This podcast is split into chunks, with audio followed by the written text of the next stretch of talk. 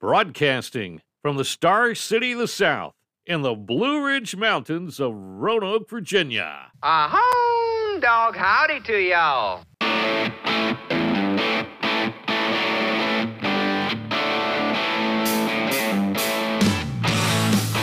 This is Jamie. And we're back on the air with a story of man's best friend. We love dogs. Just about all of us do. Big dogs, small dogs, yappy dogs, fluffy dogs, all of them are lovable. If you were to ask a dog owner why they love their dog so much, they'd probably tell you that they have a close and enduring bond with their dogs. They care about them on a deep level and know their dogs care about them in return, offering company, love, and an undeniable loyalty. One of the other things they'll tell you is that they have a relationship with dogs that they simply can't have with human beings. This is part of what make dogs so lovable. Their differences from humans.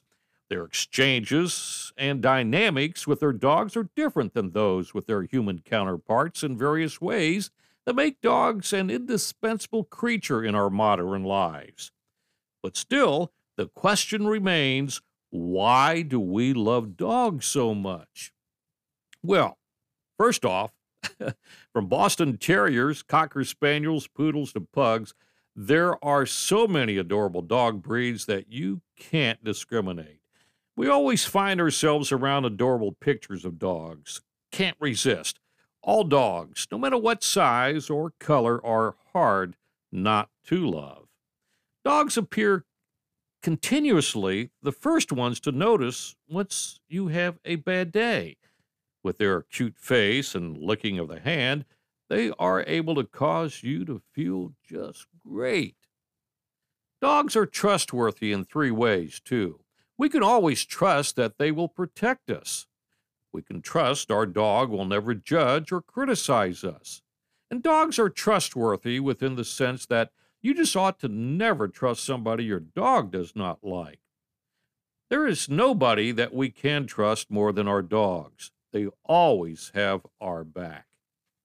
I know well enough that there have been dogs so loving that they have thrown themselves into the same grave with their dead bodies of their masters.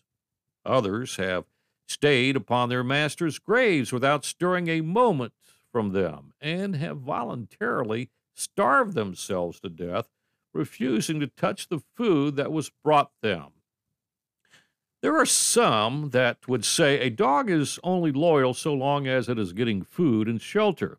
But if you have ever known a dog and you've seen the reaction it has when you come home or it is reunited with a fellow four legged friend, you know it is about more than that. There are plenty of examples of dogs showing loyalty to their owners. Some of the famous, the most famous of the dogs, pictured lying next to the casket of his Navy SEAL owner, or the dog that would greet his owner at the train station every day after he arrived home from work, even after the owner died. This dog, Hachiko, went to the station every day for the next nine years, waiting for the arrival of his best friend.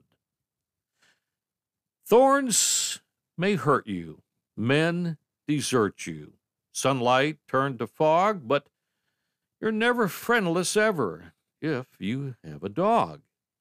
Dogs have been humans' best friends for thousands of years. They are there for us through thick and thin. They never judge and are always happy to see us return, whether we've been gone five hours or five minutes. I have found that when you are deeply troubled, there are things you get from the silent, devoted companionship of a dog that you just can't get from no other source. And did you know that dogs can indeed smell cancer in humans?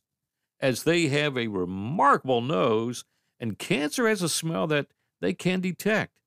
For logistical reasons, dogs are not currently used to screen people for cancer, but they can be helpful in our human quest to develop cancer screening tools. Dogs' ability to sniff out cancer is promising and very useful in the medical field, and is just one of the many ways that dogs are amazing. Everyone has dogs in my neighborhood, from boxers, terriers, and German shepherds, and even a coonhound in my backyard. The dogs we have owned over the years were, well, my first one was Fipsy, who I got over in Germany. Fipsy, who was part Dachshund and Terrier. If she didn't like you, she would let you know by nipping at your legs. I found out the judge who granted my divorce picked him up from the dog shelter.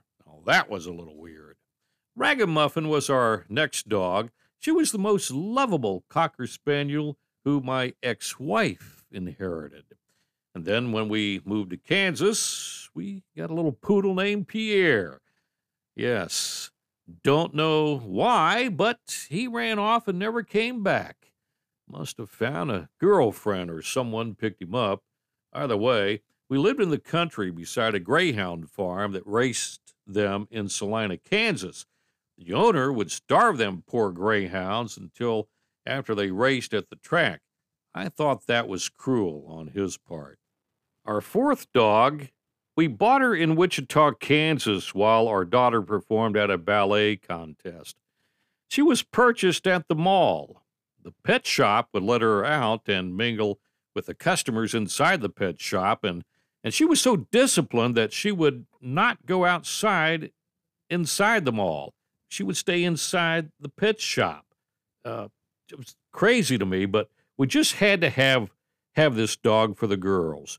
What we did know about Boston Terriers is that they're a little gassy. So on our drive back home to Junction City, we kept pointing the finger at one another. We decided as a family to call her Beano. We moved her with us to Virginia, where one night when I let her out to use the restroom, one of the neighbors ran over her. She was unfamiliar with the area, and our neighbor really felt bad. I buried her behind our house. That was really tough to tell the girls the next morning. Then we decided to replace Beano with Yaz, another Boston Terrier. Bad idea. Let's put it this way Yaz and I didn't get along, so we gave him away free to another family that was looking for a Boston Terrier. Then we had Pugsley. What a great dog! She was a pug, so naturally we called her Pugsley, or just Pugs. She hated to be held and would eat anything, and I mean anything.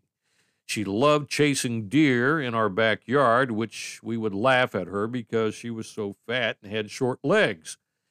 We had her for a long time, and after the girls moved out, Pugs lost her eyesight, and it was difficult for her to get around.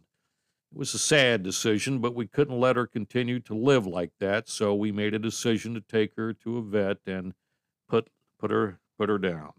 The girls were really upset with me because I didn't tell them beforehand. My wife and I knew that if we did, they would want to take care of her, but they were both in college at the time and had no way of taking care of her. We didn't purchase another dog for a long time, but we did buy our daughters each a dog. Bella, the most sweetest Boston Terrier. She loved playing frisbee in the backyard.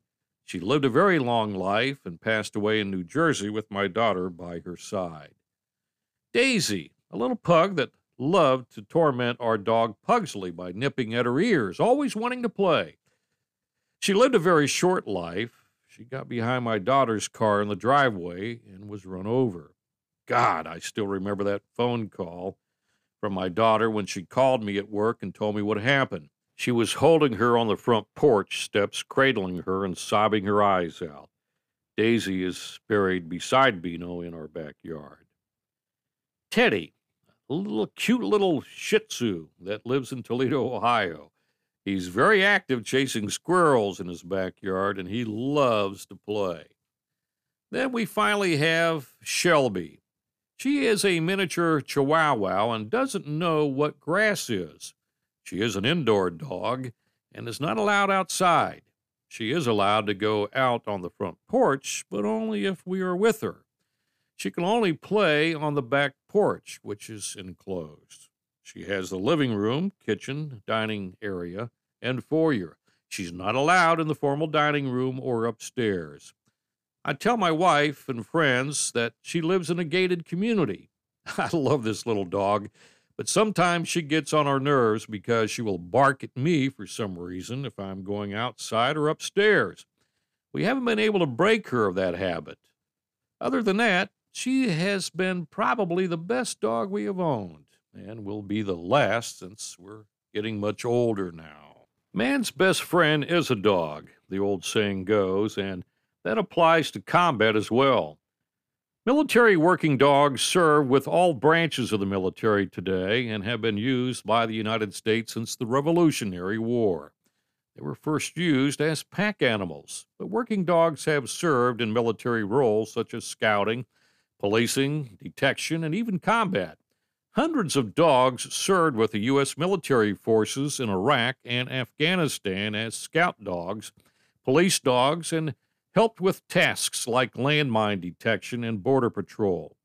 There are countless stories of bravery and heroism from these four legged members of the military, and those continue to this day. Let's take a look at just a few of the hundreds of amazing military dogs in U.S. history. The first dog on our list is Sally, who served in the Civil War as the mascot of the 11th Pennsylvania Volunteer Infantry. Sally was a Staffordshire Terrier who served with the soldiers on the front lines of many battles. She was even at the Battle of Gettysburg, where she got separated from the 11th Pennsylvania Volunteer Infantry during the fighting. Sally was found by her soldiers three days after going missing. She was still on the battlefield, guarding the wounded and dead soldiers. Sally was killed in action at the Battle of Hatcher's Run in Virginia. Years after the Civil War had ended, soldiers from her regiment placed a memorial statue of Sally at Gettysburg. Then there was Sergeant Stubby. He was the most decorated war dog of World War I, serving with the 102nd Infantry, 26th Yankee Division. The only dog to be promoted to the rank through combat. Sergeant Stubby served in the trenches in France, warning soldiers of incoming shells, gas attacks, and locating wounded soldiers on the battlefield. In one instance, he captured a German spy single handed. Corporal John Robert Conroy took Stubby at Yale, where the soldiers were training. Conroy then snuck Stubby with him to France when the troops shipped out. After the two survived a gas attack by the Germans, Stubby developed a keen smell for gas and would alert the men to incoming attacks since he could smell it long before a human could. He received multiple medals, met three presidents, and became the official mascot of Georgetown University and the war. Sergeant Stubby was with Conroy when he died in 1926. The most decorated military dog of World War II was a German Shepherd Collie Husky, mixed named Chips. Part of the Dogs for Defense program initiated after the attack on Pearl Harbor. Chips was given to the military by his owner in New York. Chips served in General Patton's Seventh Army in Germany, Italy, Sicily, France, and North Africa. He was awarded the Silver Star for valor and the Purple Heart for his injuries. Unfortunately, the military later took back the medals, claiming that Chips was only equipment and not eligible to receive the medals. Chips has many stories of heroics and valor on the battlefields of World War II, but perhaps his two most famous acts happened in the same day. While in Sicily, Chips and his fellow troops became pinned down by machine gun fire from a pillbox. Chips single handedly charged into the pillbox and captured all four Italian soldiers inside. Later that night, while the soldiers were asleep, Chips heard enemy soldiers approaching for an ambush, then woke and alerted the men. The soldiers were able to capture thanks to Chips, who had saved their lives.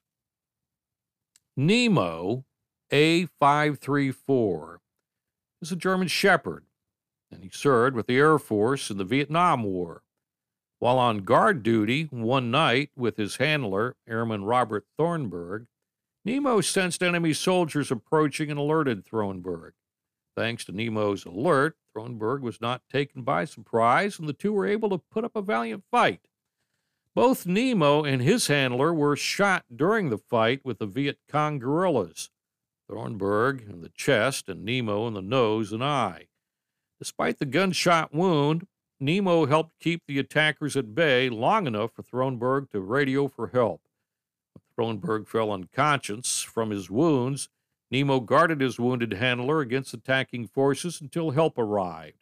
In fact, Nemo was so protective of his handler that he wouldn't let anyone near him, friend or foe, and it eventually took a veterinarian to get Nemo to move so that the medics could treat them.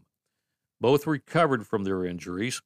Thornburg received a Purple Heart and a Bronze Star Medal with Valor, and Nemo was given a permanent kennel to retire. He was one of the first dogs allowed to return to the United States after serving overseas since World War II. Modern day U.S. military dogs are used primarily for sniffing out and detecting hidden or buried explosives or IDs. In the Middle East, one modern military dog, Cairo, has the unique distinction of being the only military personnel named from Operation Neptune Spear, covert military operation that took down Osama bin Laden. Cairo is a Belgian Malinois, and a canine member of the elite Navy SEALs team. Cairo was part of the Navy SEAL team that stormed Osama bin Laden's compound in May of 2011 in Pakistan. Cairo helped secure the outside perimeter of the building and was tasked with tracking down anyone who tried to escape, as well as being an alert of any incoming interference. He was outfitted with a special vest that included tactical equipment. Though little known is, is known about the exact actions of Cairo during the operation, he was the only military dog to be part of one of the biggest military operations in modern history. We love our popular television dogs. Rin Tin Tin. With a unique name and a touching backstory, Rin Tin Tin stands as one of the more famous rescue dogs of all time. He and some of his direct descendants starred in silent films, movies, and multiple TV series. His early popularity in cinema helped catapult the German Shepherd into American homes as one of the most popular family dogs of the era. Then there was Lassie. If it weren't for Lassie, Timmy would 100% still be at the well, probably. How about all of the 101 Dalmatians? Talk about having a big support system. These pups know what family is all about, and they're willing to fight an evil woman who stands in their way. Then there was Pluto. First and foremost, if Mickey Mouse loves Pluto, the entire world should love Pluto. But you also have to give Pluto credit for really breaking the mold and accepting himself, no matter the Hollywood standards. After all, he was the only member of the sensational six not to dress up in human clothes. Keep doing you, Pluto. We love you. Goofy is a good natured dog from Disney, though he can be a bit clumsy and trips himself up from time to time. He never loses his willingness to try his best at anything. Goofy has been with us now for 90 years, starting back in 1932. Last year, in August of 2021, Goofy started a series of how to short topics on how to stay home from the COVID 19 pandemic and would educate us on how to wear a mask to binge watching. It looks like Goofy will never get old and will always be with us. Yeah, yeah, gosh, something wrong here. Toto? I have a feeling we're not in Kansas anymore. Toto was nothing if not loyal. Not many dogs would follow their owner through a tornado and then continue to stick by her side through talking scarecrows, flying monkeys, and multiple music numbers. There's no Charlie Brown without Snoopy, too. Every little bald boy needs a best friend with excellent taste in doghouse decor. Dino! Yes, he's a dinosaur, a Snorkasaurus to be precise. But to say that this scene stealer can't identify as a dog is absolutely prehistoric. then there's Astro. Even in the distant future, there exists a world where the dog steals the show. Lovable Astro, who winningly charmed his way into the Jetson family by beating out an electronic impostor kept his family happy by serving as an emotional punching bag for George and a loyal buddy to Elroy. And if you love Scooby Doo, you must love Astro. You're the greatest guy in the whole galaxy. Hello. Scooby Doo gets you. He understands when you are scared of ghosts he understands when you feel like you're going to die if you don't get your hands on some fruit snacks. He knows what it's like to solve a crime. He gets it. Scooby Dooby Doo. And then there's Beethoven. Beethoven didn't need to talk or solve crimes. Beethoven simply needed to be lovable, soft, and create adorable puppies. And from the Sandlot movie, he's big, he's slobbery, he loves nothing more than a good baseball. Hercules, and let's face it, he's probably the best cuddle partner you can ever imagine. And finally, there is Bruiser from Legally Blonde. Bruiser will fetch your mail, accompany you to the nail salon, and support your newfound desire to go to Harvard Law School. should that be one of your life goals. And all the while, Bruiser will look, well, fabulous. I'm never going to be good enough for you, am I? You speak dog better than you think you do. You may not be fluent, that would require actually being a dog. Sometimes my wife thinks I'm a dog and tells me, You're in the doghouse. But if you went to live in a dog's only world, you'd be pretty good at understanding what they're saying. You can tell a nervous ship from a menacing growl, a bark that says hello, from a bark that says get lost. You can read the body language that says happy, that says sad, that says tired, that says scared, that says please, please, please play with me right now.